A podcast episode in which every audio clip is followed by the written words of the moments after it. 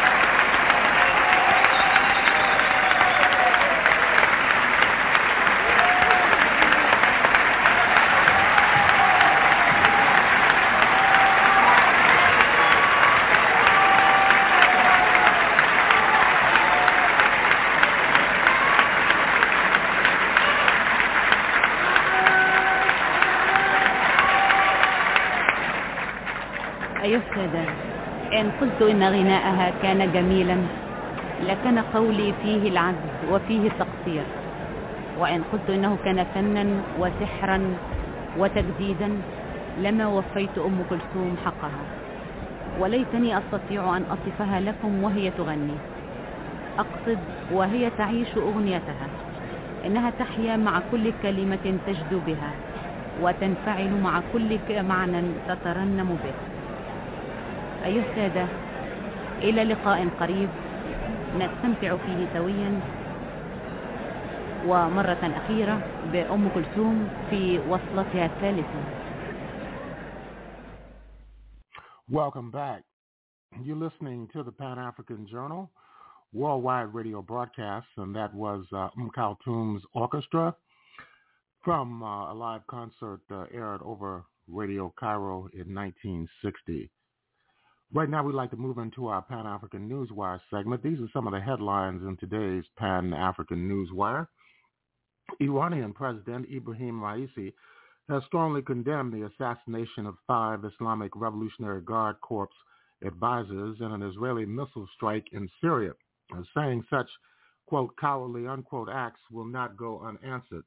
Quote, certainly the continuation of such terrorist and criminal acts which are indicative uh, of the increasing failure and defeats of the illegitimate Zionist regime in achieving its malicious goals and the depth of its frustration with the fighters of the resistance front will not go unanswered uh, by the Islamic Republic of Iran, unquote, Raisi said in a statement uh, earlier today.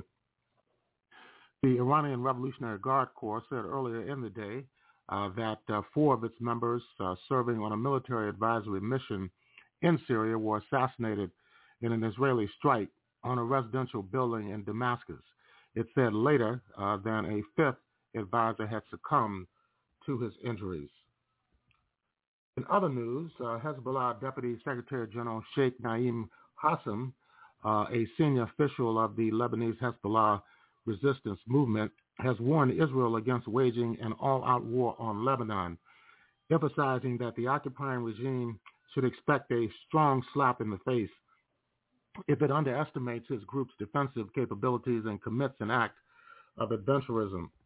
Hezbollah Deputy Secretary General Sheikh Naim Qassem described Israeli's threats against his movement as hollow, saying, quote, if the Zionist regime decides to expand the Gaza war, it will receive a strong slap and learn an unforgettable lesson. The enemy knows that the response will be very decisive, unquote.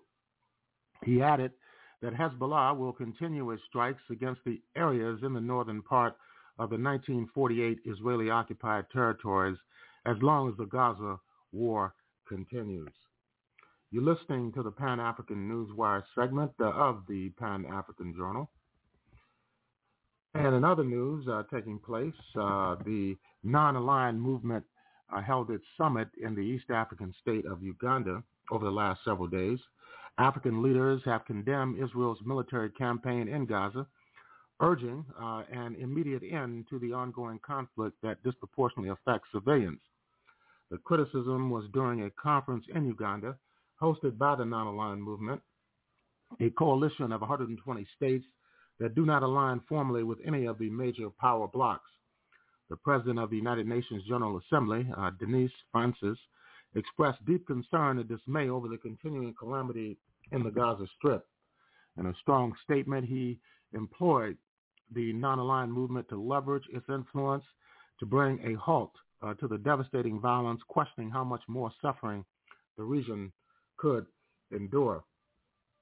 And finally, uh, Congolese President Felix Tshisekedi was sworn in uh, earlier today following a disputed December election, promising to unite the Central African country during his second five-year term and to protect lives in the conflict-hit eastern region.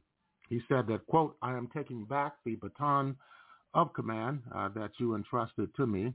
We want a more united, stronger, and prosperous Congo. Tshisekedi, who was 60 years old, said during the inauguration ceremony, attended by several heads of state. His first inauguration in 2019 marked Congo's first uh, transfer of power uh, since the fall of Mobutu Sese Seko, peaceful transfer of power. Uh, and also the country gained its independence from Belgium in 1960 under the leadership of Prime Minister Patrice Lumumba, who was martyred uh, just uh, six months uh, after assuming office.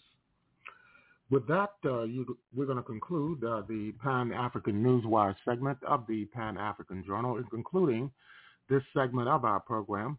We want to remind our listeners that the Pan-African Newswire is an international electronic press service. It is designed to foster intelligent discussions on the affairs of African people throughout the continent and the world. The press agency was founded in January of 1998. Uh, since then, it has published tens of thousands of articles and dispatches in hundreds of newspapers, magazines, journals, research reports, and on blogs and websites throughout the world. The Pan-African Newswire represents the only daily international news source on Pan-African and global affairs. If you'd like to log on to the Pan-African Newswire so you can stay abreast of some of the most pressing and burning issues of the day, just go to our website at panafricannews.blogspot.com. That's panafricannews.blogspot.com. If you'd like to have access to today's Pan-African Journal worldwide radio broadcast for Saturday, January 20th, 2024, go to the Pan-African Radio Network. That's at blogtalkradio.com forward slash Pan-African Journal. That's blogtalkradio.com forward slash Pan-African Journal. We'll take a break. We'll be back with more of our program for uh, this week.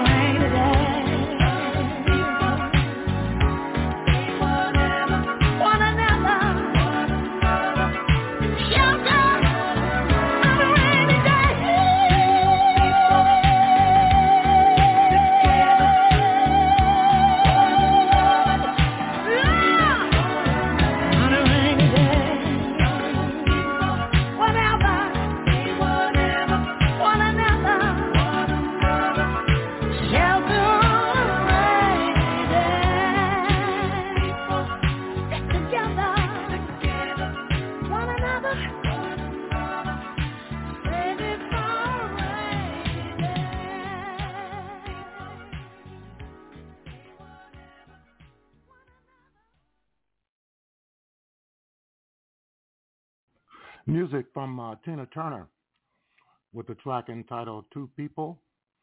And as we mentioned uh, during the Pan-African Newswire segment, the non-aligned movement uh, held this summit in Uganda over the last several days. Let's listen to a report on uh, the non-aligned movement summit.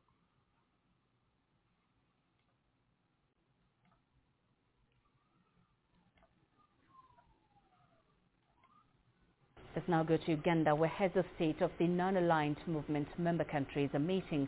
The 19th Summit of Heads of State and Government of the non-aligned movement will come to a close today.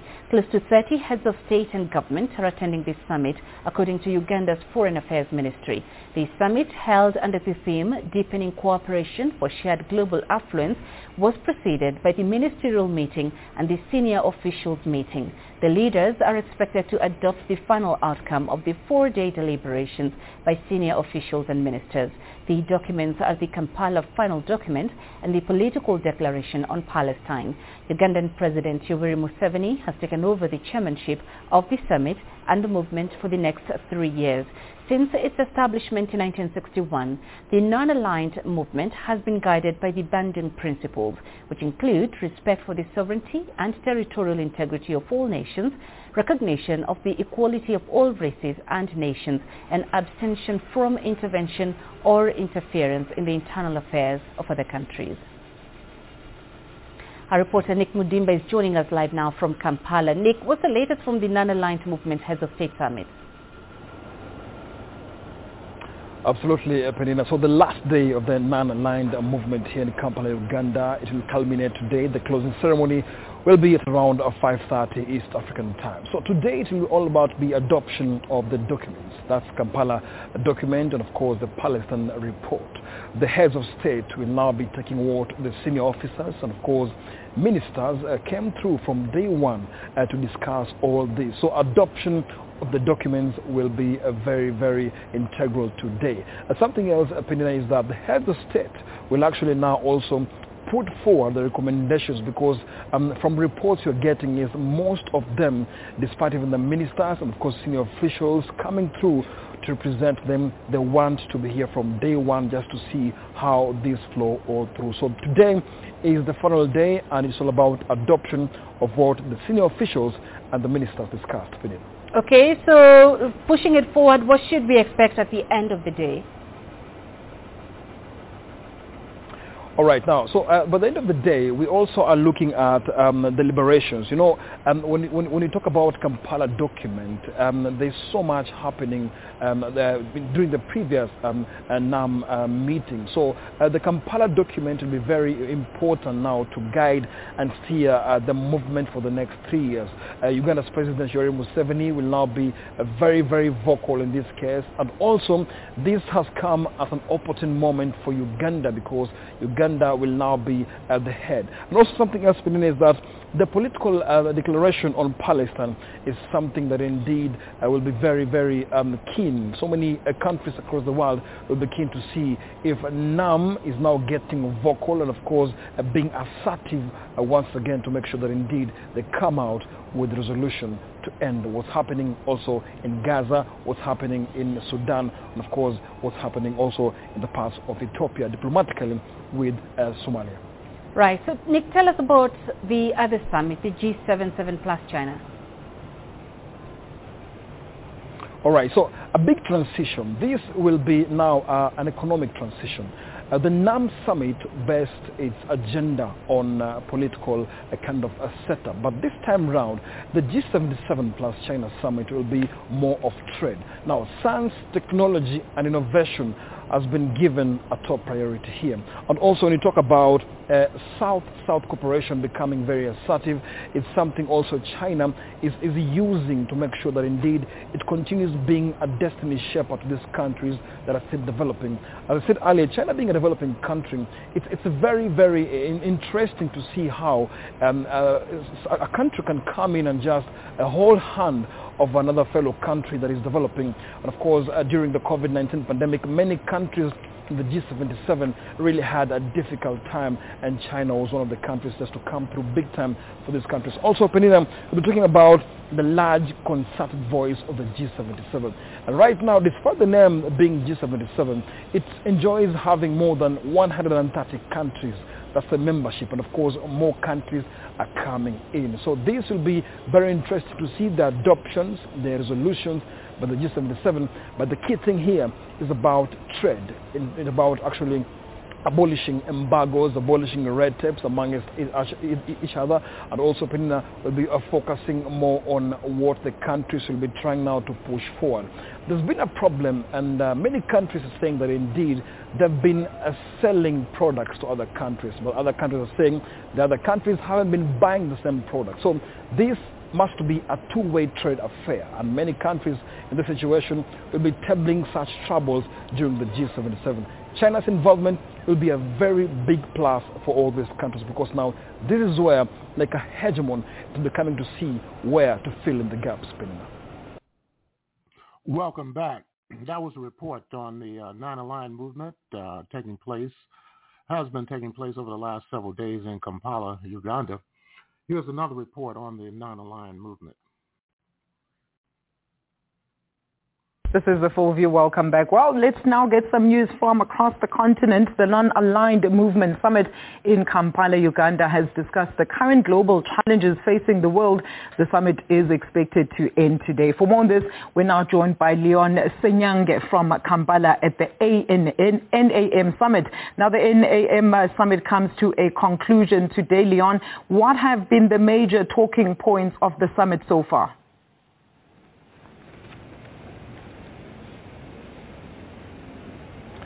Well, very much so interesting that uh, over the last five days, the very big talking point has been the Israel-Gaza crisis. And we've just come out of a press conference by the president of uh, the UN General Assembly, Dennis Francis, therein. He critically said that this has been an extremely frustrating moment or a few months uh, since uh, the October 7th attack uh, there. And that's, that's part of uh, the Israel-Gaza crisis. He believes that there must be an immediate end to this particular conflict, insisting that there must be a return of our hostages, a cessation of the violence, and of course the access to humanitarian aid. And this will definitely be the major talking point while as we wait for the Kampala Declaration, the political declaration with many of uh, the leaders attending the Non-Aligned Movement Summit here, having the voice on now that particular crisis. And it is, we're definitely waiting for what uh, the, the movement itself will be coming out to say. But uh, over the fa- past few days, uh, they have come up to condemn uh, the, the, military campaign by Israel in Gaza and that uh, the many will be offering their support in trying to see that there's an immediate arrival to ceasefire. Mm, very interesting with those declarations, Leon, they, especially on the Gaza crisis that have been taken table for adoption. What do you know about that and other key outcomes from the summit? And of course, this is all happening uh, at the back of the inauguration of the much contested uh, DRC President uh, Tshisekedi.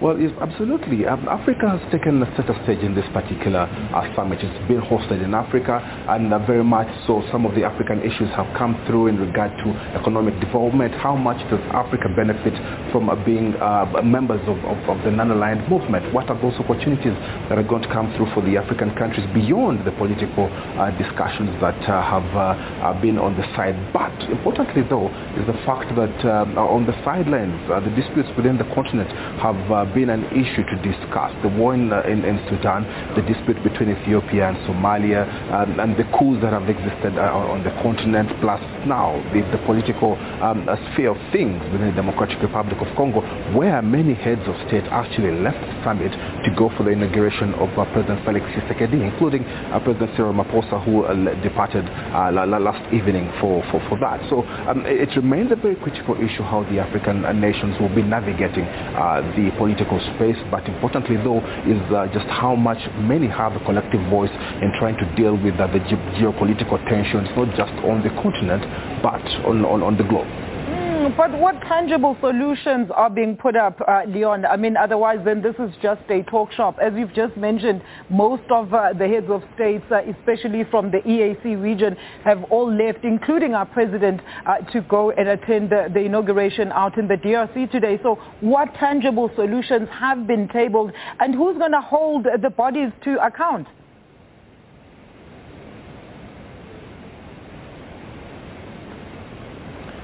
The biggest call from uh, many of the speakers here, and uh, some uh, international um, organization uh, heads and also heads of state, is dialogue. Uh, many are pushing for uh, for those in disputes and conflicts to sit down and have a discussion on the issues. dialogue will probably see many of these disputes come to one end, but that, of course, remains a very big question, especially when you talk about the situation in Sudan, where the the government forces and the rapid response uh, force there. And in of course I try I failed over a period of time to arrive at a particular uh, decision. Just as much at the crisis in Ethiopia and Somalia the advice there has been gentlemen sit down and have a discussion about this issue so we can avoid the spiraling of uh, conflicts over the, the continent. So uh, the major message here has been dialogue dialogue and dialogue and hopefully that could help and uh, see an arrival to the resolution of uh, the disputes that exist and uh, peace and stability. Mm, Leon, very interesting that, uh, you know, the Gaza matter was at the top of this agenda, yet we haven't seen of the, uh, uh, none of the, the African countries publicly come out in support of South Africa taking Israel uh, to the ICJ. What are some of the conversations around that? Why is there no public stance in support of South Africa or even measures by other states or other countries to ensure that uh, the war in Gaza comes to an end?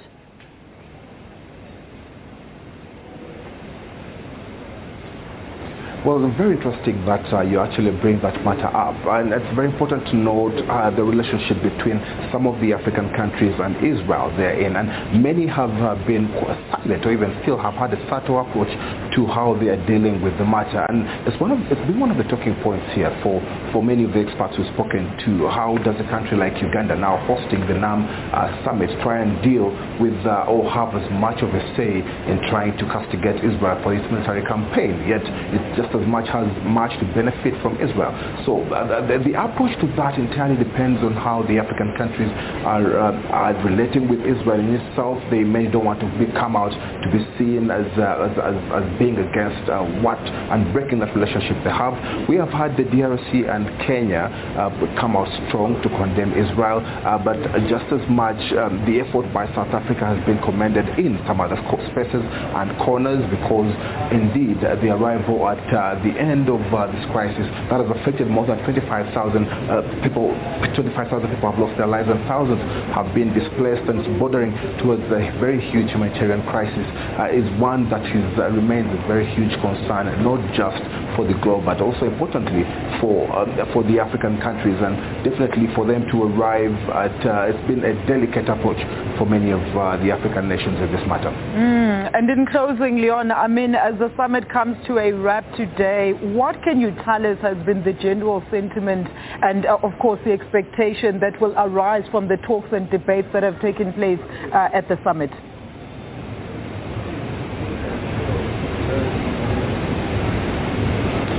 Well, the summit has had a couple of facets around it. Uh, that is entirely the business element, uh, with the business forum having started in the beginning of the week, that many of the African countries uh, believe and hope they can find opportunities therein. Uh, there have been uh, side-by-side talks um, uh, between several countries here going on, and of course with the major push for the non-aligned movement countries to try and, and, and, and develop more of the cooperation economically and in terms of development in several areas, health, uh, science and education and all the other spaces. Uh, so that has been one of the areas that uh, many could feel uh, has been a benefit to the NAM nations. The political side of things has also offered a different tandem to to how the discussions have been going on here. Many have looked at the Israel-Gaza conflict like we have been talking a, a, lot more here, but then also the arrival at ending the disputes that exist, and particularly on the continent. Um, like I said earlier, the Sudan Sudan war and, uh, and, and also the Somalia-Ethiopia uh, dispute there in and several other uh, situations that have existed on the continent. So um, the, the message here entirely for many and the discussions have been how can we try and de-escalate all these kind of political tensions that exist, but then also enhance and, and, and, grow the spirit of peace and stability. That many expect that will come out of uh, the discussions that have been going on here and uh, the countries could probably have better relations going forward. All right, Leon, thank you so much for that sound update there. That is Leon Senyange. Uh, he, uh, he's in Kampala for us and he was giving us a wrap of uh, the ANM summit. Welcome back. And those were uh, two reports on the uh, Non-Aligned Movement Summit uh, that has been taking place over the last several days in Kampala, Uganda. And in the last report, unfortunately, the announcer made two incorrect um, uh, statements, one of which um, didn't seem to have any real appreciation of the history of the non-aligned movement going back to 1960 and 61 uh, two African states, leading states at the time, Egypt and Ghana, were co-founders of the non-aligned movement uh, some 63 years ago. Also, that uh, no other African countries are supporting South Africa's legal challenge against the state of Israel. Right now, we want to listen to a report on Namibia. The fact that the Republic of Namibia, which is a member of the Southern African Development Community, a neighbor of the Republic of South Africa, who also fought alongside uh, the ANC for the uh, abolition of uh, settler colonialism and apartheid in Southern Africa, has criticized openly uh, Germany uh, for its, its stance in defense of the state of Israel as it relates to the genocide being perpetuated against the Palestinians and people living in other uh, contiguous states in West Asia. Let's listen to this report on Namibia. Namibia has condemned Germany's backing of Israel against genocide charges at the International Court of Justice. It says, given Germany's colonial brutalities, that it should not support Israel. So what's behind this furious diplomatic dispute and why now? This is Inside Story.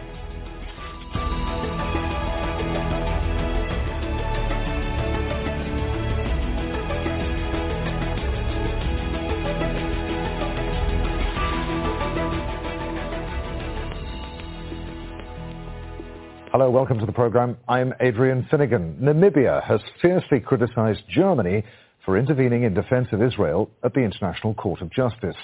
South Africa brought the case against Israel, accusing it of committing genocide in Gaza. Now, Germany wants to appear at the court to make a submission in support of Israel. Namibia condemned the move, pointing to Germany's own colonial-era genocide committed against its indigenous people. This is a story with many strands, showing how the past intertwines with our present world order. And we'll get to our guests in just a moment, but first, Uma Kulsum Sharif sets up our discussion. At the turn of the last century, Germany was the colonial ruler of what is present-day Namibia. Between 1904 and 1908, German forces killed more than 70,000 indigenous people. Some refer to it as the first genocide of the 20th century. In 2021, Berlin acknowledged committing genocide in Namibia. Now, in a scathing criticism against its former colonial ruler, Namibia has condemned Germany for supporting Israel against genocide charges made by South Africa at the International Court of Justice. In a statement posted online, Namibian President Hage Geingob urged Berlin to reconsider its decision to intervene as a third party in defense of Israel. Geingob says Germany is ignoring the deaths of more than 23,000 Palestinians and defending what he calls genocidal and gruesome acts of the Israeli government. The Namibian president says Germany has failed to learn lessons from its colonial past. Germany is trying to dodge because they know if South Africa succeeds in this case, so they, they, then, then the next is Germany because we are, we, we are, we are going to to, to sue Germany. We are not finished with Germany. So our solidarity is also with the Palestinian civilian in Gaza and the Palestinian people because their, their land is occupied. While a colonial past overshadows Namibia's relation with Germany, the Holocaust has defined Berlin's ties with Israel. Since the war on Gaza began, the German government has increased its arms exports by tenfold. Deutschland steht an der Seite Israels. Germany stands by Israel's side. We will support the country and we support its right to self-defense. Namibia's president says Germany could not morally commit itself to the UN Convention Against Genocide while supporting what it calls the equivalent of a Holocaust and genocide in Gaza. The criticism comes as judges at The Hague are deliberating after a two-day public hearing on the accusations of genocide in Gaza. Israel has rejected the claims and declared its military operation in Gaza is in self-defense and to eliminate Hamas. Several countries, including Namibia, are now backing South Africa's case at The Hague. Umi Kulsum Sharif, Al Jazeera, for Inside Story.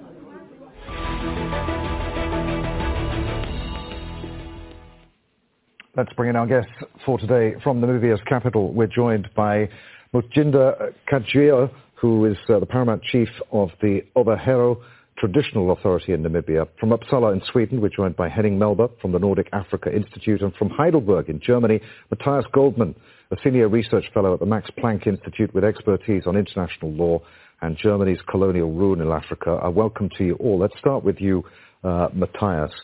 Um, what do you make of Germany's intervention at the, the International Court of Justice? Um, shouldn't a country responsible for two genocides be actively looking to prevent a third? Absolutely. Uh, Adrian, I cannot agree more with you. Let's say that legally speaking, it's not entirely surprising that Germany is making an intervention because in all fairness, Germany has intervened in previous cases of genocide before the International Court of Justice, namely the case brought by Ukraine against Russia and the case brought by the Gambia against Myanmar. So um, there is some precedent for Germany intervening in genocide cases, and obviously due to Germany's history, um, there is a reason why it is uh, particularly concerned about that. But let me say that um, I found the way in which Germany announced its intention to intervene quite surprising, if not to say disappointing, because I think there are different ways in which you can uh, say that. And what I found particularly uh, particularly problematic is the way that they framed South Africa's complaint as an instrumentalization of the International Court of Justice, uh, which means basically it thinks it's an illegitimate suit. It's something that should not happen. And after all, we've heard during the pleadings in the past days or last week, that that is quite a strong statement. Therefore, I'm absolutely not surprised by the reaction on the uh, on the side of Namibia. Okay, let's uh, bring in uh, Mutjinde uh, in Namibia's capital. What are we to make of the timing of Namibia's intervention here? Uh, can we see it as a, a, genuine expression of solidarity with the people of Gaza? Uh, thank you for having me, Adrian. Um, Namibia's intervention is applaudable uh, because uh, we had a long history of collaboration uh, with the uh, Palestinian Liberation Organization all the time through the times that uh, Yasser Arafat was the president. So the case that South Africa has launched is, is a case that Namibia as a whole supports. But it comes a bit of a surprise to, to, to us, the Ovaherero people and the Nama people who have suffered uh, genocide at the hands of uh, Germany, that our president uh, is now accusing Germany of not of not uh, being in line with the with the genocide convention, while at the same time our government has sided with Germany uh, for violating the rights of uh, victims not to participate in the negotiations, for agreeing uh, with Germany that uh, Germany has not committed a genocide in Namibia, uh, for agreeing that uh, Germany must only pay um, money towards bilateral arrangement, development aid programs to Namibia instead of paying reparations. So I think it's a bit hypocritic of uh, the president now to to say, look, Germany must do the right thing while in our own negotiations with Germany, we agreed not to do the right thing. Um, um, were the Ovaherero traditional authority, or was the, the, the, traditional authority actually consulted ahead of the, the, the president's in, intervention? Uh, and uh, what did your organization make of it? This latest intervention, we were not consulted at all. We, we, we read it in, a, in, a, in a social media.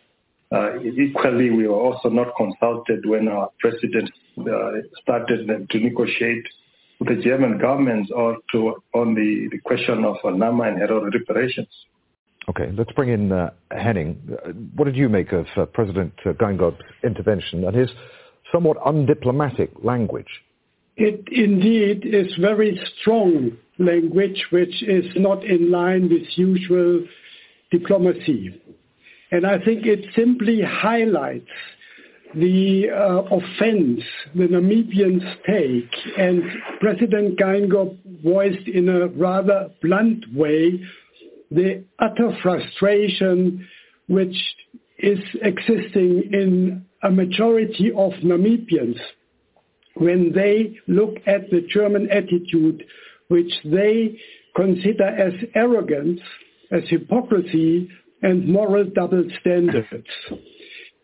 The Namibians were all the time confronted with a lecturing posing of Germany during the last years after Germany finally admitted that what happened at the beginning of the 20th century was in today's perspective a genocide, which is a reservation, meaning there is no legal relevance to what they admit has been committed. And they were always told, not least the agencies of the Ovaherero and the Nama, and the chief can testify to that, that you cannot compare your case with the Holocaust. Yeah.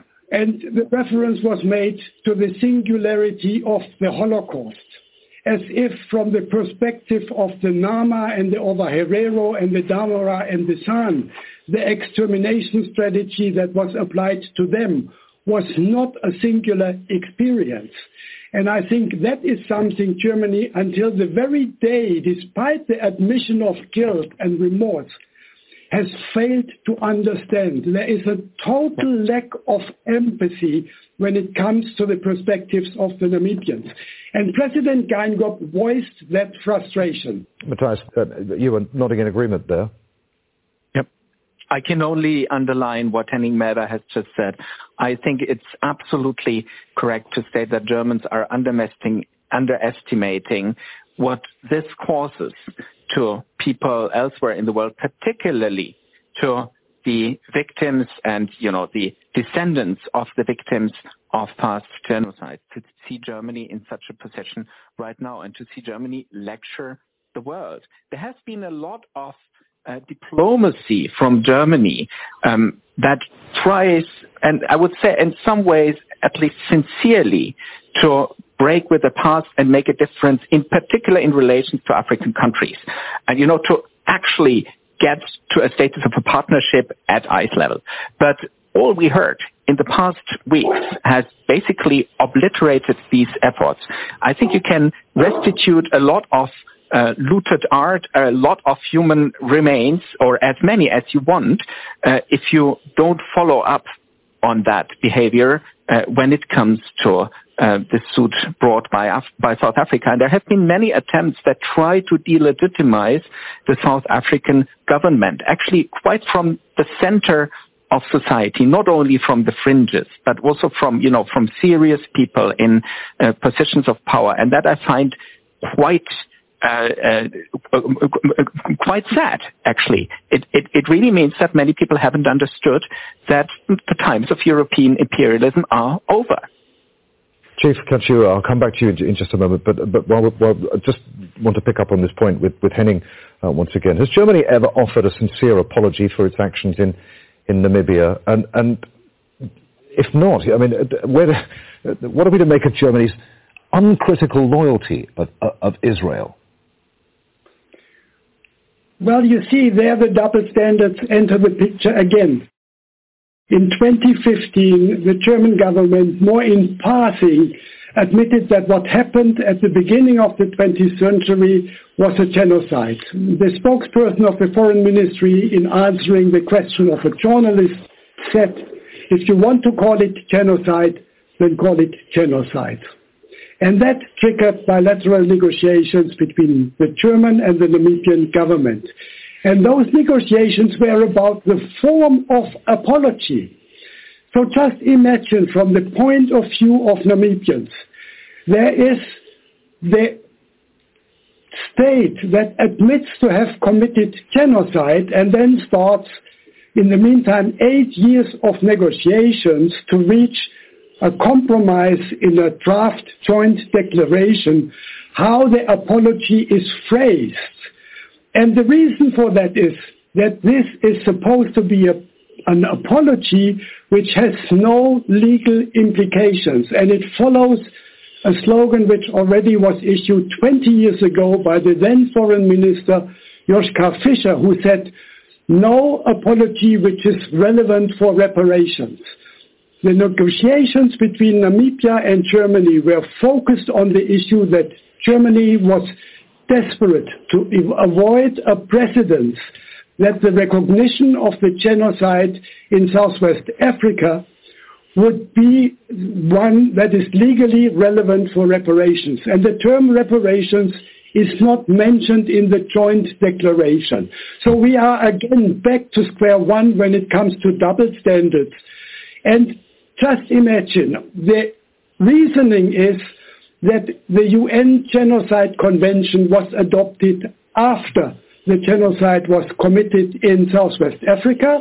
It refers to this principle of intertemporality where they say you can't qualify it as a lock, stock and full genocide because that notion was not there. Now just pause for a moment and imagine what would happen if with the same argument one would make reference as to the Holocaust as a genocide which was not in legal terms a genocide because it happened before the adoption of the Genocide Convention.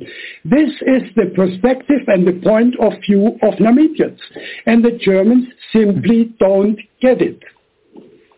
Chief Katjiua, um, the joint declaration issued by the German and Namibian government says Germany asks forgiveness for the sins of its forefathers and that the Namibian government and people accept Germany's apology. Why isn't that, along with the funds that Germany has agreed to pay, enough for the Herero and Nama communities? The apology, at first, the, the whole negotiations cannot take place between the Namibian state and German state. We have Herero in Botswana and South Africa, the United States, United Kingdom, and elsewhere. They are not part of that negotiations or they're not considered. And the apology is not to the Namibian nation. The apology must come to the victim communities who are the Hereros and Namas who have suffered systematically under the, terminate, the extermination orders that was issued. So our direct participation in carving what we need to resolve and how we come to a, an answer uh, is, is pivotal that we're involved. Therefore, uh, if it is only between two states, really, it, it does not, it does not, it's not something that we shall uh, accept.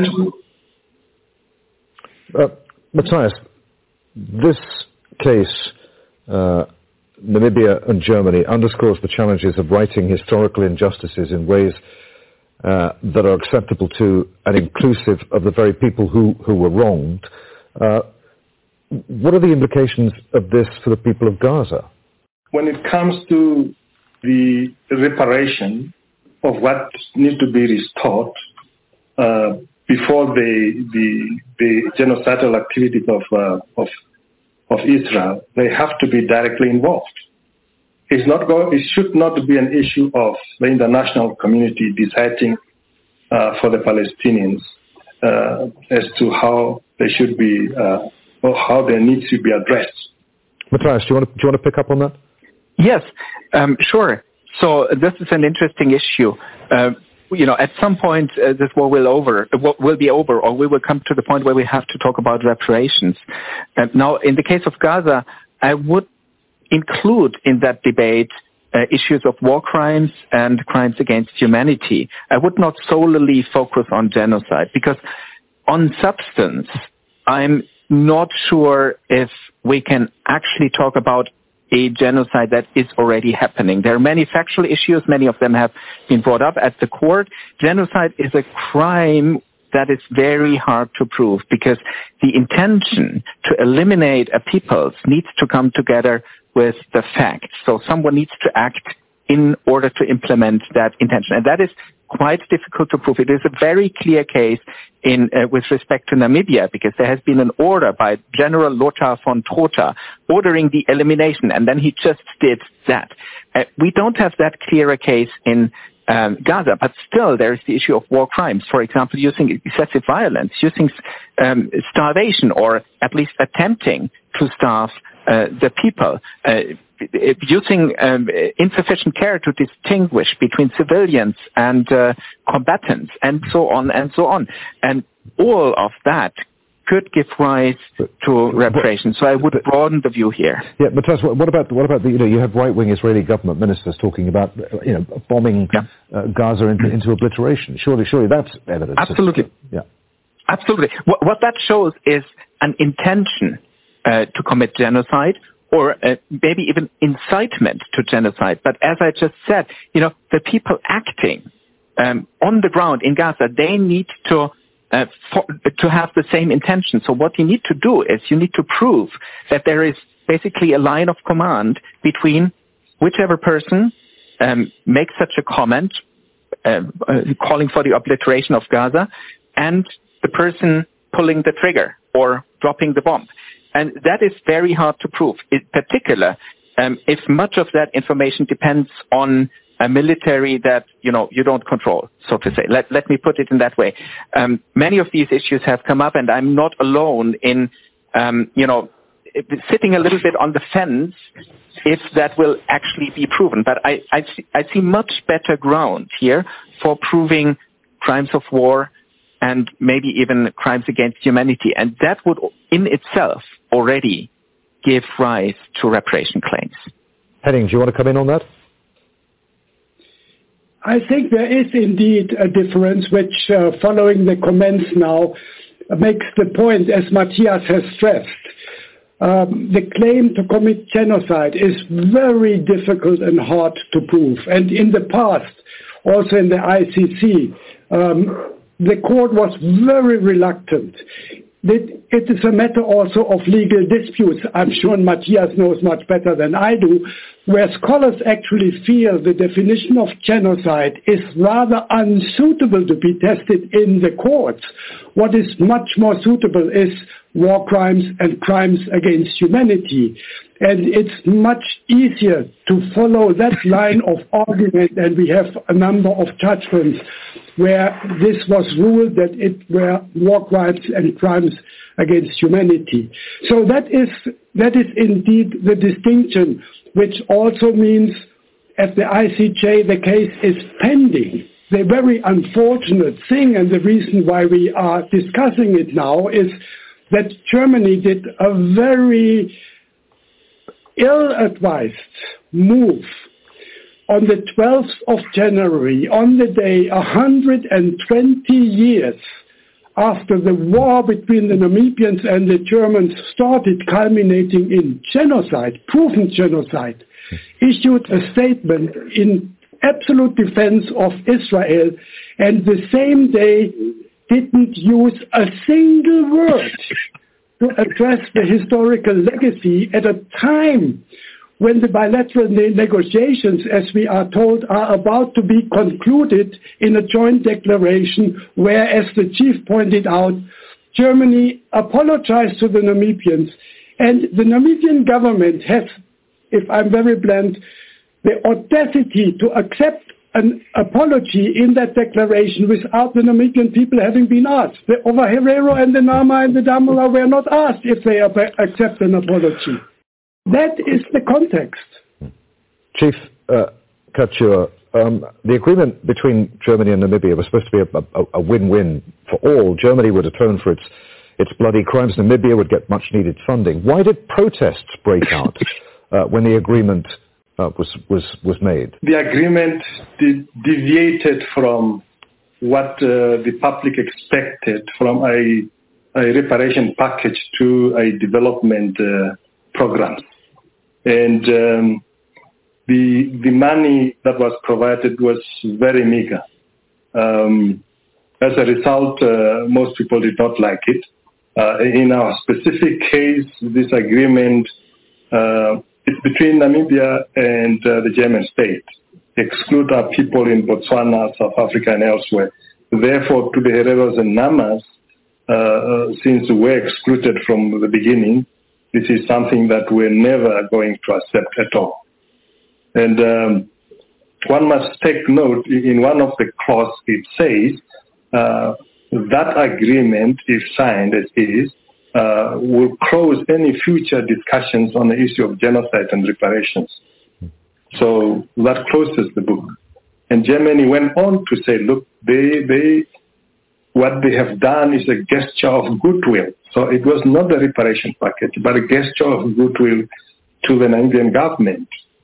So really it shows their uh, arrogance and their position of imposing to the Namibian state what they want uh, without really taking into account uh, the political situation or the needs of the people.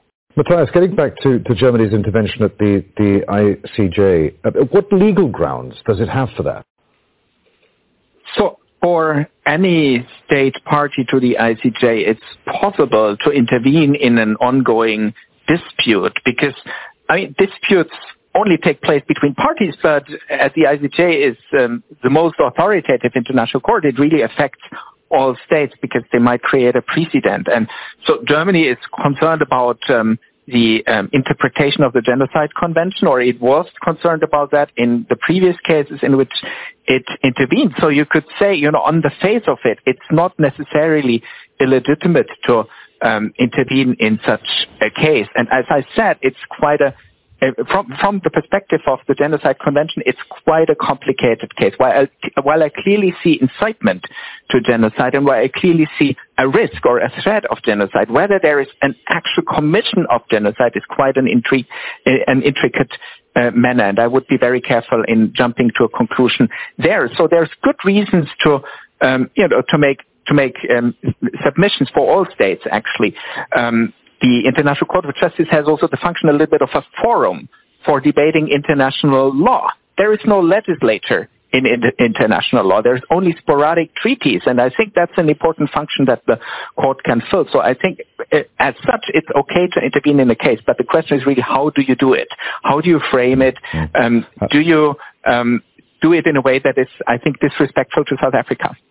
Uh, uh, Henning, um, finally, uh, uh, is this yet another example of the global south exposing the double standards of, of the West or the global north? I think it is, and it's another piece in the puzzle of a global realignment we can witness since a few years. Uh, there are a number of reference points, and I wonder if President Geingob would have made a similar strong-worded statement two years ago. There are realignments. Countries of the so-called Global South select new partners. They are extremely frustrated that the lecturing of the hegemonic West continues, that the West tells them what is right and what is wrong. Meanwhile, they apply double standards all the time. I'm not saying that in those countries who are lectured are no double standards. Unfortunately, double standards seem to be an integral part of basically every country. But they are fed up and have enough of the West telling them what to do okay. and what not to do. They are repositioning. Okay. And there are new global actors with which they can align. Okay. Many thanks indeed. I'm, so, I'm sorry to interrupt you there, uh, Henning, but we are out of time. Thank you, gentlemen. Chief Mutjinde Katjiua, uh, Henning Melber, and Matthias Goldmann. And um, thank you for watching. You can see the program again at any time by going to the website at aljazeera.com. For further discussion, join us at our Facebook page at facebook.com forward slash AJ Inside Story And you can join the conversation on X. Our handle there is that AJ Inside Story. From me, Adrian Finnegan, and the team here at Doha, we'll see you again. Bye for now.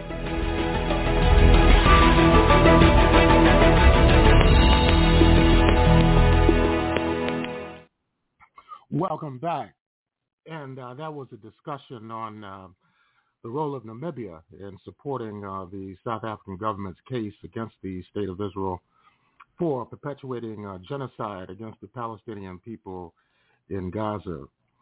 You're listening to the Pan-African Journal special worldwide uh, radio broadcast uh, for Saturday, January 20th, 2024, and we're broadcasting from our studios in uh, downtown Detroit.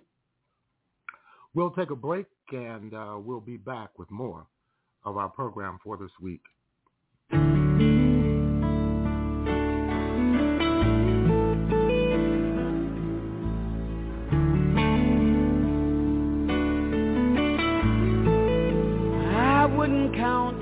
The time we talked about tomorrow. I wouldn't sing the line when someone played our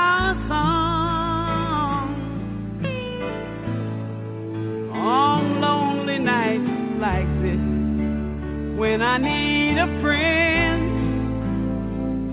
You'd be the last one I'd call if I had any pride left at all. I wouldn't keep a place just to set your picture. reach and touch your face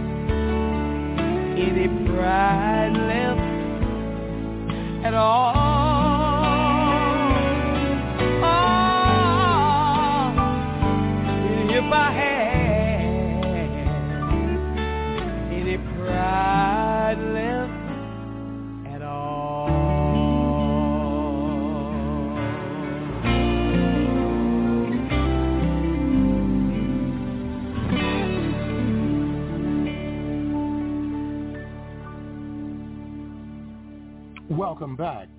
And uh, that was Etta James, If I Had Any Pride Left. Right now we want to move into another report, uh, also related to the South African lawsuit against the, in, against the State of Israel at the International Court of Justice. Let's listen uh, to uh, this report. Well, the world is awaiting a decision by the International Court of Justice on whether or not Israel has indeed committed acts of genocide in Gaza. Last week, let's remind you, the International Court of Justice heard South Africa's case accusing Israel of breaching the UN Genocide Convention in the Gaza war during a three-month conflict that has seen more than 20,000 people killed and scores displaced. South Africa took Israel to the International Court of Justice, accusing it of carrying out a genocide in Gaza.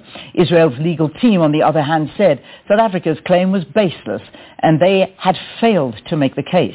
Now, to look at the ICJ's next move, we're joined in studio by the head of diplomacy and foreign policy at the University of Johannesburg, Professor Chris Landsberg, and virtually we're joined by senior lecturer at the Department of Political Science at the University of Pretoria, Dr.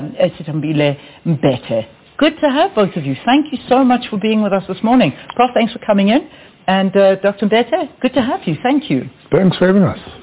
Thanks so much for having us. In absolute pleasure. I'm really looking forward to this conversation because we obviously left off. We did an analysis on, on South Africa's arguments and how they put forward. But, but Doc, let me begin with you and then we'll come to studio. So just very quickly, how do you think Israel did? Look, I think that uh, Israel's strategy was to avoid the substantive elements of what mm-hmm. South Africa had said, uh, and to rather focus on uh, the on Hamas as a terrorist organization, and that South Africa was basically acting as accusing South Africa as acting as proxy uh, for Hamas, uh, saying South Africa is acting as the legal arm of Hamas. Uh, secondly, they focused on Israel's right to self-defense.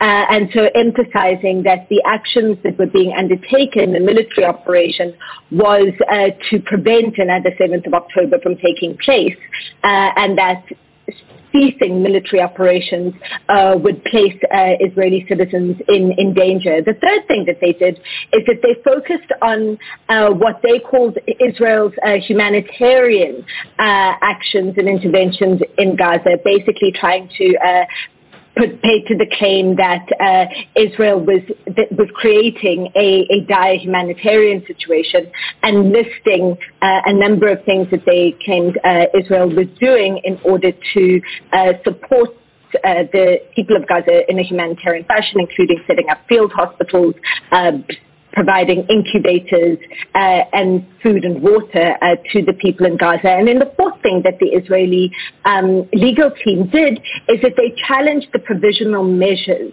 uh, that South Africa is requesting uh, and basically challenge them as having no basis in international law uh, and is actually overreaching uh, the and, and stretching the power of the ICJ into uh, internal uh, or domestic uh, Israeli decision making and policy making. All right. So, I mean, that in a nutshell is very much so how we saw the Israelis coming through, defending themselves and poking holes in South Africa's argument. But, Prof, having a look at both of them side by side now, what were your views? How are you feeling now after looking at what South Africa did and what Israel did?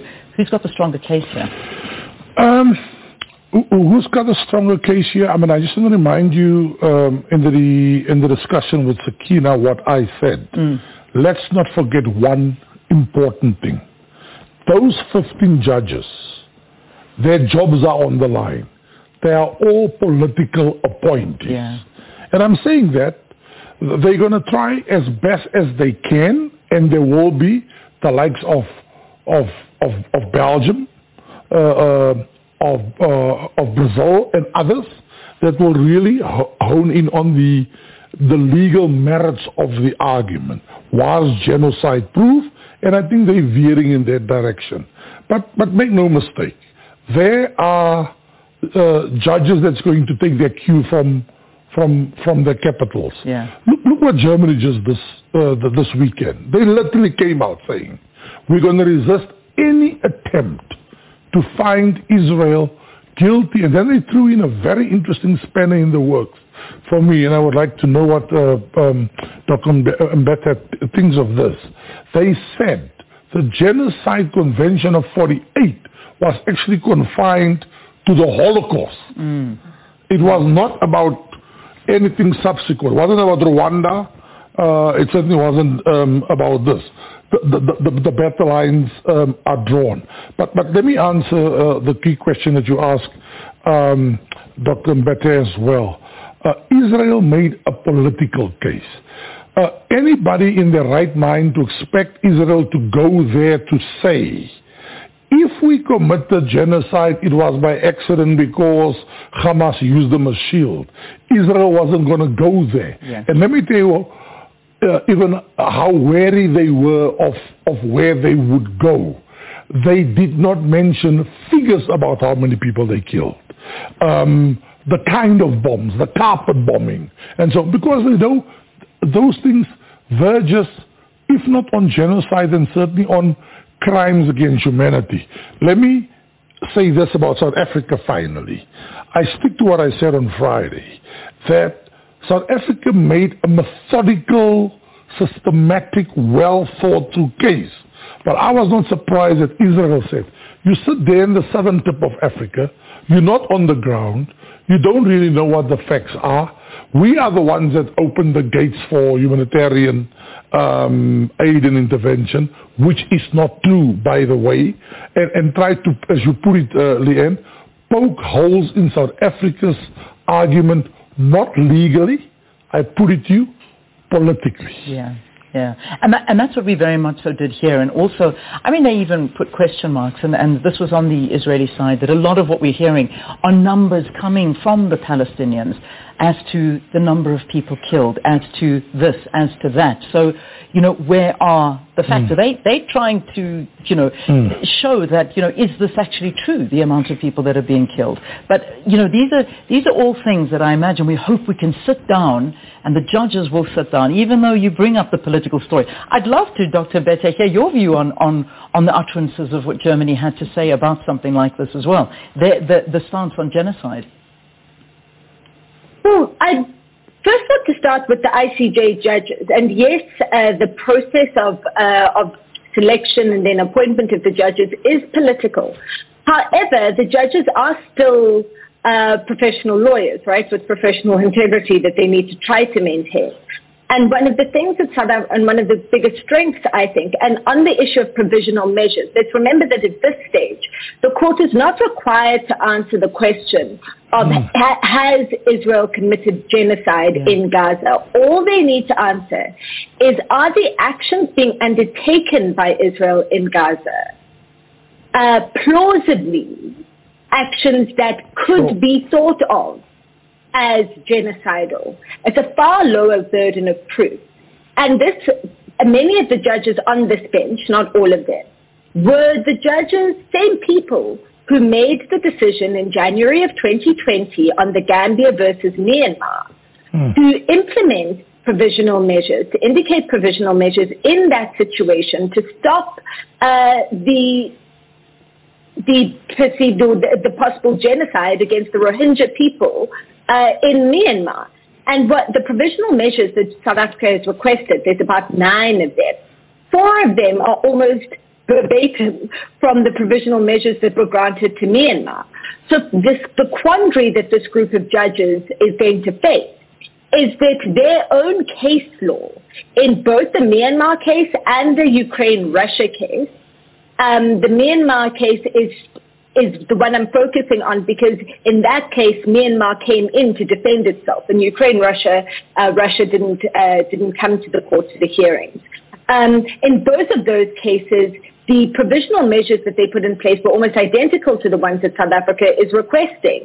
And the argument that they made is that we may not be able to say that there's definitely a genocide taking place, but there's plausible grounds to think so. And so to avoid that eventuality, and let's remember that the Genocide Convention is meant to be preventative. Yeah. And this is where I think that there's a great deal of disin- disingenuity in the German argument, is that yes, the Genocide Convention was um, inspired and came out as a result of the Holocaust, but it was to prevent a similar thing ever happening again. Hmm. If the Genocide Convention was only to prosecute Holocaust crimes, then it would have only needed to exist for 5, 10, 15 years and then would be dissolved. The hmm. point about the Genocide Convention was supposed to prevent anything like the Holocaust happening again. Yeah, and the yeah. ICJ learned a very, very horrible lesson in the 1990s, where it failed to prevent the genocide in Bosnia and failed to grant the provisional measures that would have stopped the fighting in Bosnia. And then a genocide happened. Hundreds of thousands of young people died, of, of men Right. died. So and so the I think that there's side. There is a lot of Yes, the argument. and is preventative side is really at. important. So what I want Yeah. to I want to find out from you is that the, the and, and Prof, I know I know you've got a lot to say as well, but the reality is that the ICJ has no capacity to mandate compliance, other than obviously to go the route of the UN Security Council, which the US government can veto. I, I, That's I, a reality. I, I, I, I like the way you put it. You said they don't have, uh, and I'm putting words in your mouth, um, that they don't have enforceab- enforceability capacity. However, Yeah. their finding is supposed to be binding. It's member states of the UN that disregards uh, a supreme apex court like the UN, um, in this case the ICJ. So the, so the problem is not the ICJ and their finding. And if I could just uh, throw out a speculation here, they might say, um, just for, for argument's sake, uh, we agree with South Africa that you should really stop the bombing of civilians.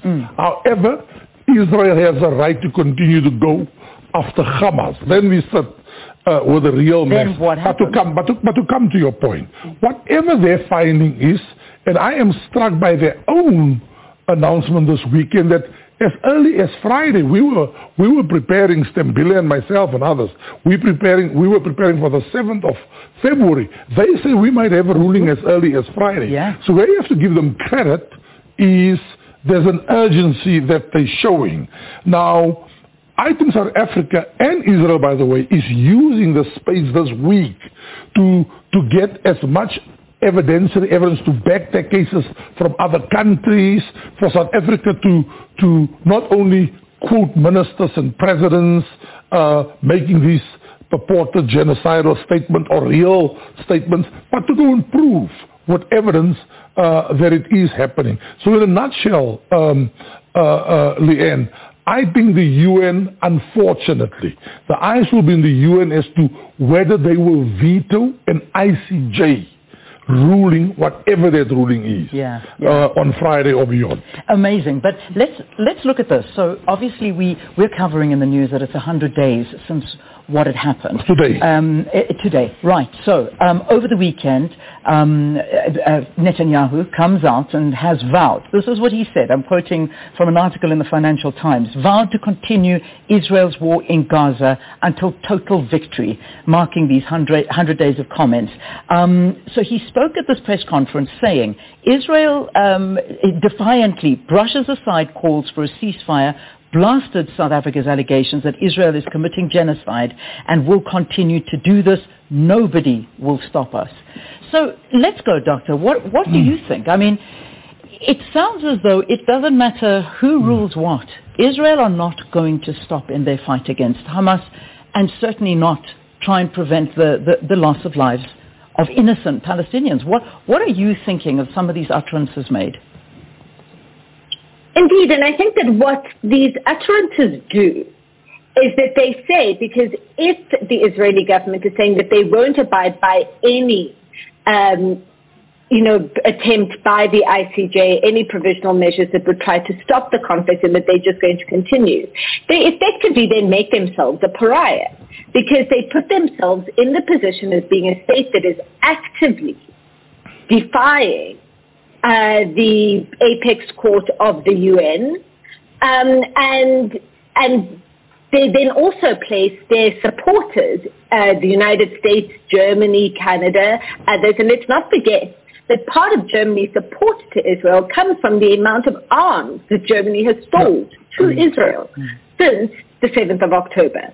So those countries that are now that have been arming Israel more extensively since the 7th of October are now going to be placed in a very awkward position if, uh, if Netanyahu and his government continue to defy or say that they're going to defy uh, whatever comes from the ICJ and continue their military operation in Gaza. but the, even though it's being framed as we are going after Hamas and we're not going to stop until Hamas is gone, uh, what they're also saying is that Hamas is embedded within the civilian population of Gaza. So how do you get rid of Hamas if it's embedded in the civilian population? Mm. You need to be attacking the civilian population as well. Mm. And so what it does, I think, is that it risks deep isolation for Israel, not only for Israel, but also for the countries that have come out so strongly in support of Israel, no matter what, no matter its actions. Yeah. And um, and so I think that there's a diplomatic, uh, there's a real diplomatic situation that's going to be brewing here okay. between Israel and its supporters. I'm going to pause the conversation. We need to take our news bulletin, but I am going to come back and we'll just wrap it up, give further ideas mm-hmm. um, in terms of we've got until Friday, which is quite unbelievable, as you yeah, say, yeah, yeah. as to how fast we're going to act on this and perhaps get a finding, and uh, you know some of the other the other ideas accompanied by this. So let's get into our news at eight o'clock, and then we'll come and wrap up this conversation.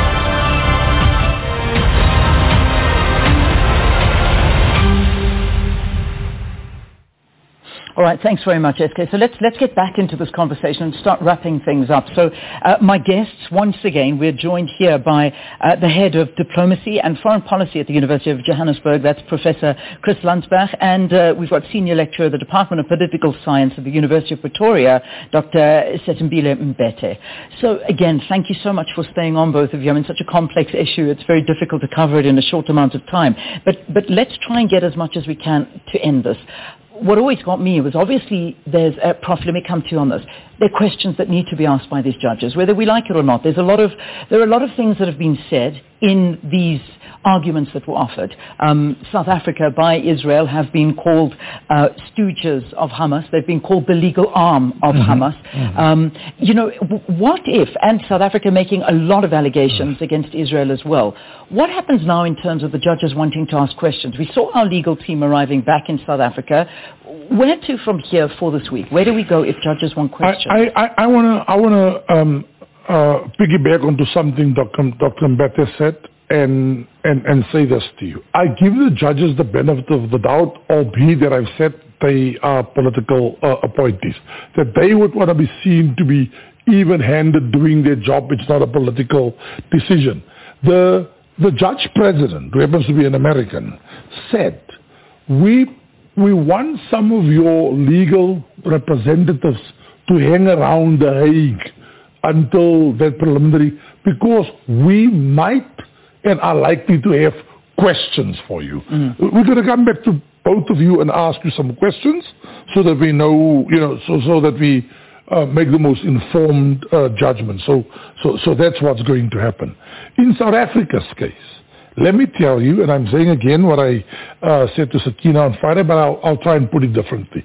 For me, the two points that I think South Africa didn't drive home enough is one, Yes, there was the 7th of October, and we knew that Israel justifiably was going to um, hammer on that, and I'm going to use the word, people think we bias, act of terror by Hamas. Well, I was surprised that South Africa didn't go to what happened prior to the 6th of October, 2018, 2015, yeah. um, the 1967 war, um, uh, where this whole thing started in 1917, uh, you know, when, when Britain just handed 50% of, of, of the land to a people. And here's the point I'm going to make very crudely and politically. You can suppress a people for so long, whether it's in Africa, Latin America, and so on. At some point, don't be surprised if they pick up arms. Mm. And I was surprised that South Africa didn't drive that point. More importantly, South Africa didn't make a convincing case. They were professional. They stuck to the rules of the game. But they didn't make, for me, the link between the statements of the leaders, all these genocidal statements of uh, don't give them water, medicine, everything, and the actual actions. So it's almost like when they say uh, we're not going to give them water, if you can have evidence that the troops then went to that infrastructure and bomb it, then you make a, a clear, convincing case that intent led to actions which is genocidal. Yeah. Yeah. Okay. All right. So we, so we've we've got that, and these are the the kind of things we may start seeing come up this week with questions coming through to provide more evidence because I, you know, people were asking where is the evidence? We need more evidence of the accusations that are being made. Uh, we got to start wrapping, and very very quickly. Um, what about Hamas, Dr. Mbete? We cannot ignore what they have done. Um, I mean, going into Israel on the 7th of October, uh, killing people the way that they did. You know, we're sitting, we're putting Israel on trial for the reasons that we've been put through, put through. But what about Hamas? Why have they not been hauled before the ICC, for instance, or any other mechanism? Because what they have done as well is, is absolutely atrocious. Indeed, what, uh, what Hamas did is atrocious. Uh, but let's remember that Hamas is not a state. It's not a state's party. So it can't be hauled in front of the ICJ. Certainly, leaders of Hamas can be hauled in front of the ICC ah. uh, for their individual crimes.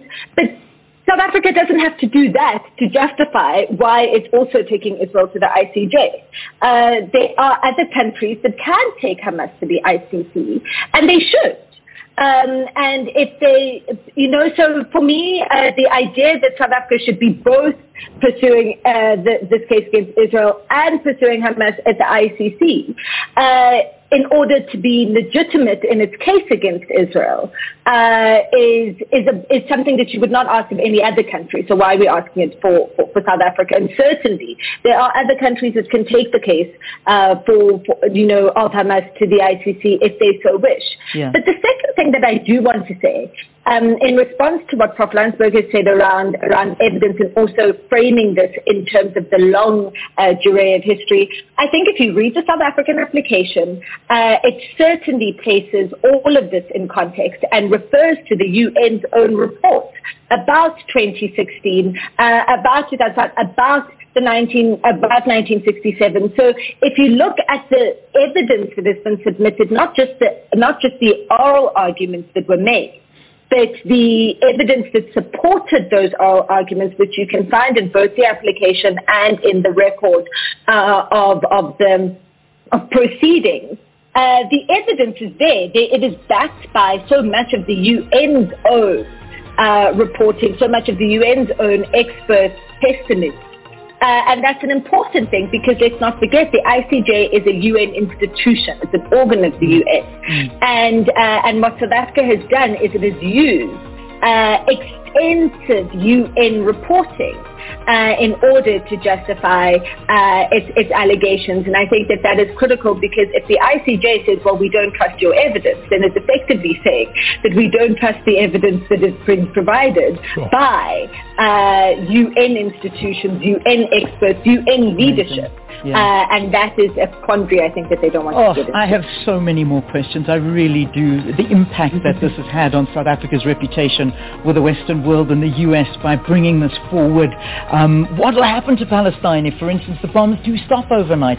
We've seen what the country looks like. What would happen? I don't have time. I don't have time. I just hope you and Sakina are thoroughly confused by now. Thank you. We are. We're confused. I hope South Africa isn't too confused. But listen, no, it's a big week and we thank you for giving us your analysis. But I know we'll have you back when we get something out of the uh, out of the ICJ. And uh, as you heard, it could be as early as the end of this week, could be Friday that we do hear something. But it's a very busy week up until then. Hope we've helped you uh, understand a little bit more what came out of last week, and of course what to expect this week going forward. Head of Diplomacy and Foreign Policy at the University of Johannesburg, Prof.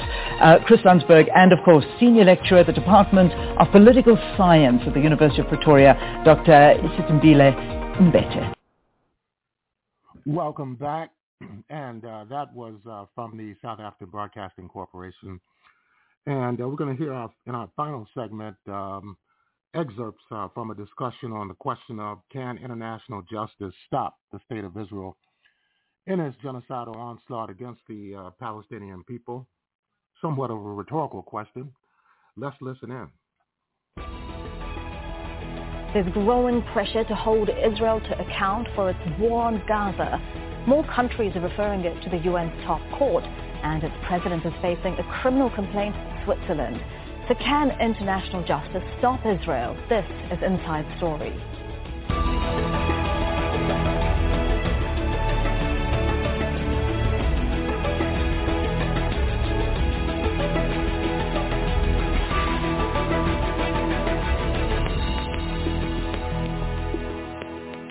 Hello and welcome to the program. I'm Elizabeth Puranam.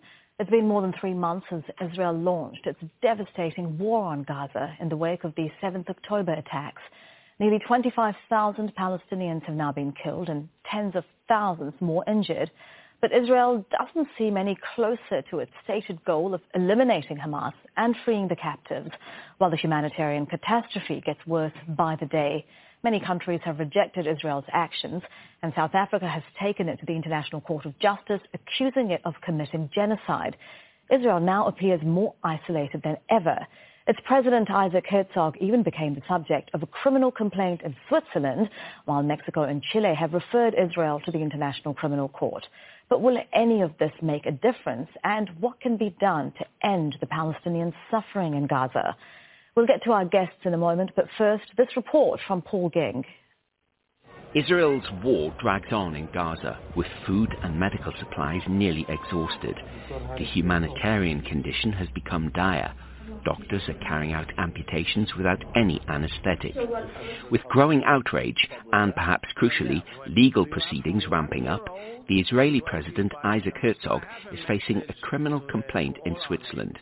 It happened during his recent trip to the World Economic Forum in Davos. A statement from Swiss prosecutors said the plaintiffs are seeking a criminal prosecution in parallel to a case brought by South Africa at the International Court of Justice, accusing Israel of genocide in Gaza. As the destruction escalates on the ground, Mexico and Chile have now referred both Israel and Hamas to the International Criminal Court, citing concerns about war crimes.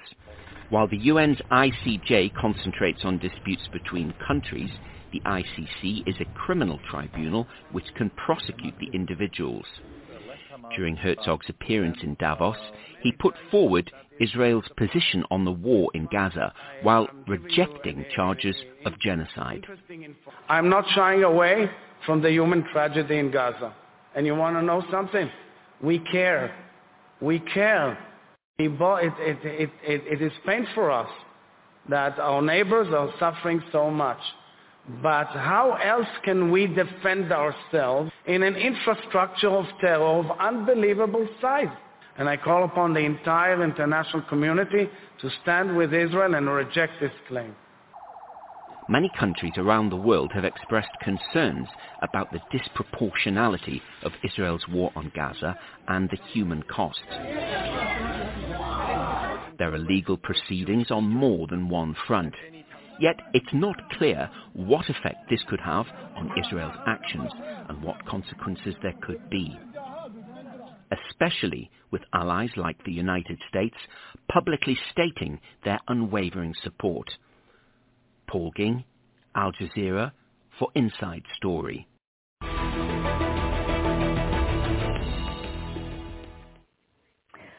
Let's bring in our guests in Paris, Lara Elborno, an international lawyer and human rights advocate who co-hosts the weekly podcast, The Palestine Pod. In Toronto, William Schabas, Professor of International Law at Middlesex University in the UK. He previously served as the chairperson of the Commission of Inquiry on the 2014 Gaza conflict and in Dublin, Jennifer Cassidy, lecturer in diplomacy and international law at the University of Oxford and a former UN and EU diplomat. A very warm welcome to each of you. Mr. Schabas, I'll start with you in Toronto and start with that criminal complaint against Israeli President Isaac Herzog in Switzerland. Now, in theory, I know that third countries don't have criminal jurisdiction over heads of state, government, and the foreign ministers of any other countries, but can that immunity be lifted in certain circumstances, such as cases of alleged crimes against humanity? Not as international law stands today. There's quite a, a, a clear judgment of the International Court of Justice uh, from about 20 years ago that says that the, the national courts simply cannot exercise jurisdiction uh, in criminal matters over a foreign head of state or foreign minister. So I think it's pretty clear there, and I think that's probably the the uh, the fatal uh, fact uh, of the complaint that was made against the president of Israel in Switzerland a few days ago. Okay.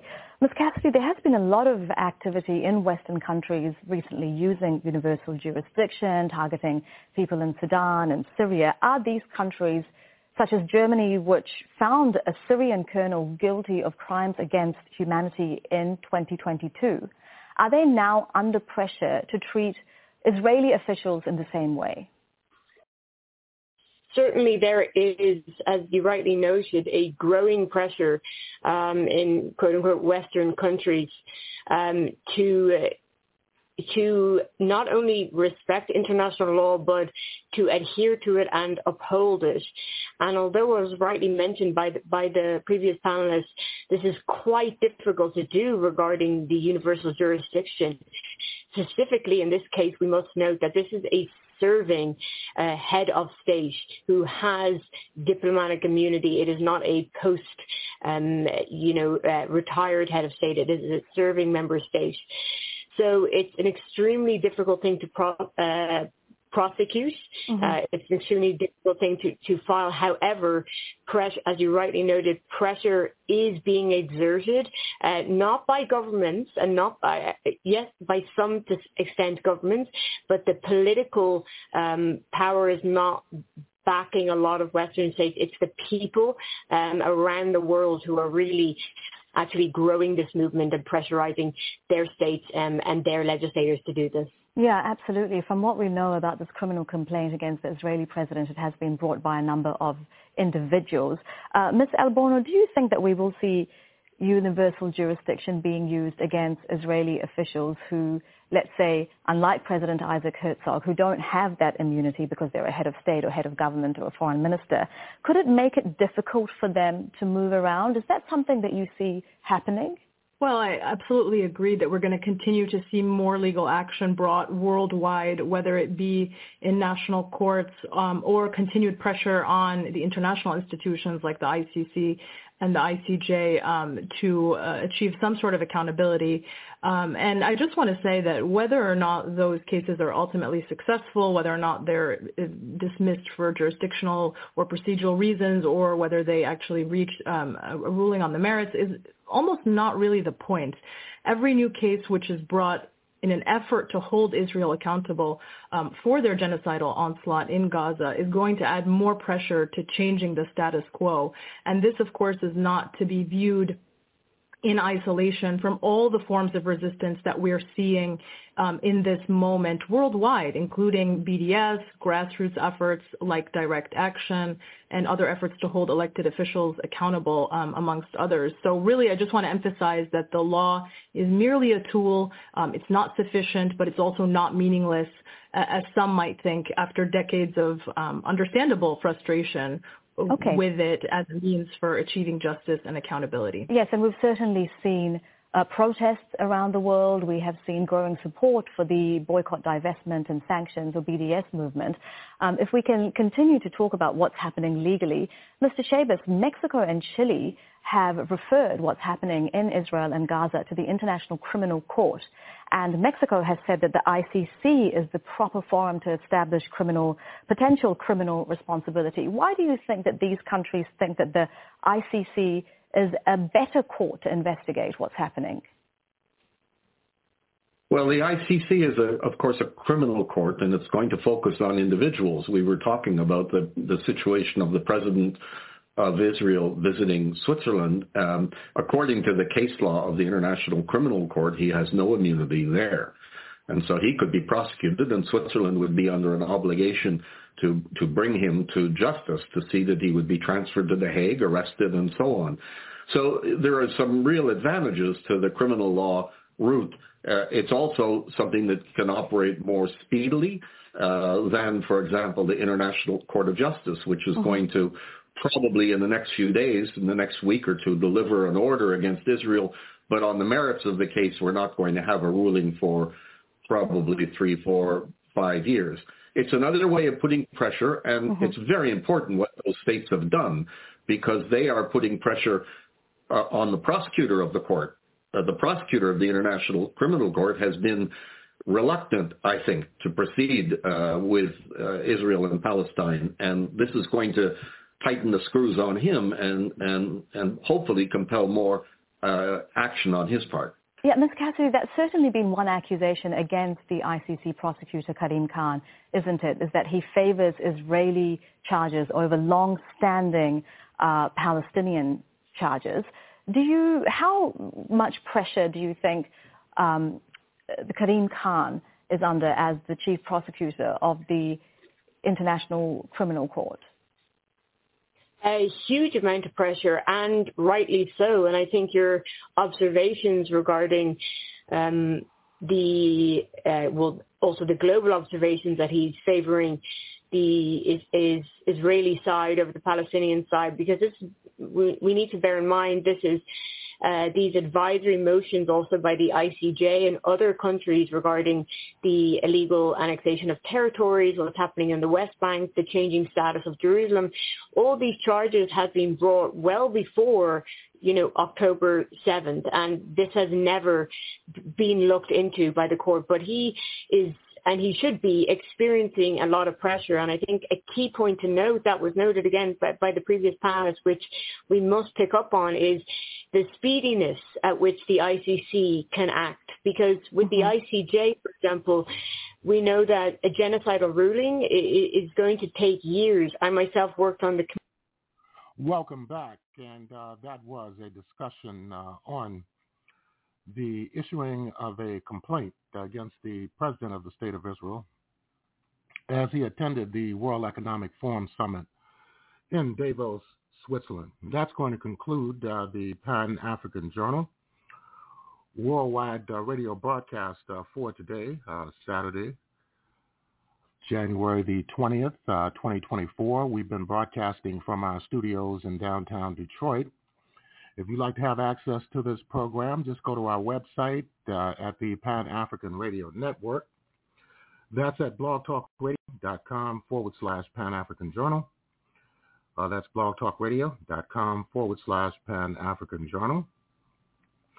And uh, if you'd like to um, read the Pan African Newswire so you can stay abreast of uh, some of the most pressing and burning issues of the day, uh, just go uh, to our website at panafricannews.blogspot.com. That's panafricannews.blogspot.com. And you've been listening to uh, the Pan African Journal worldwide uh, radio broadcast uh, for today, uh, Saturday, uh, January 20th, 2024. We'll close out with the music of the legendary Miles Davis from the album entitled Live Evil. This is Abayomi Azikiwe signing off and have a beautiful week.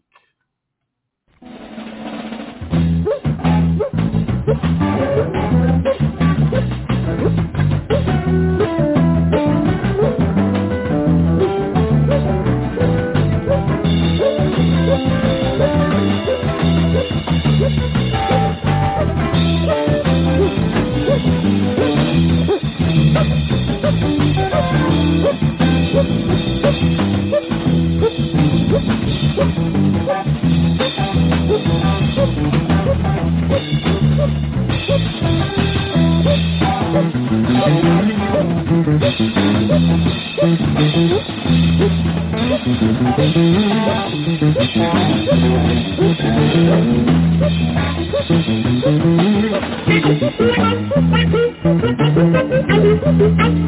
Mm-hmm.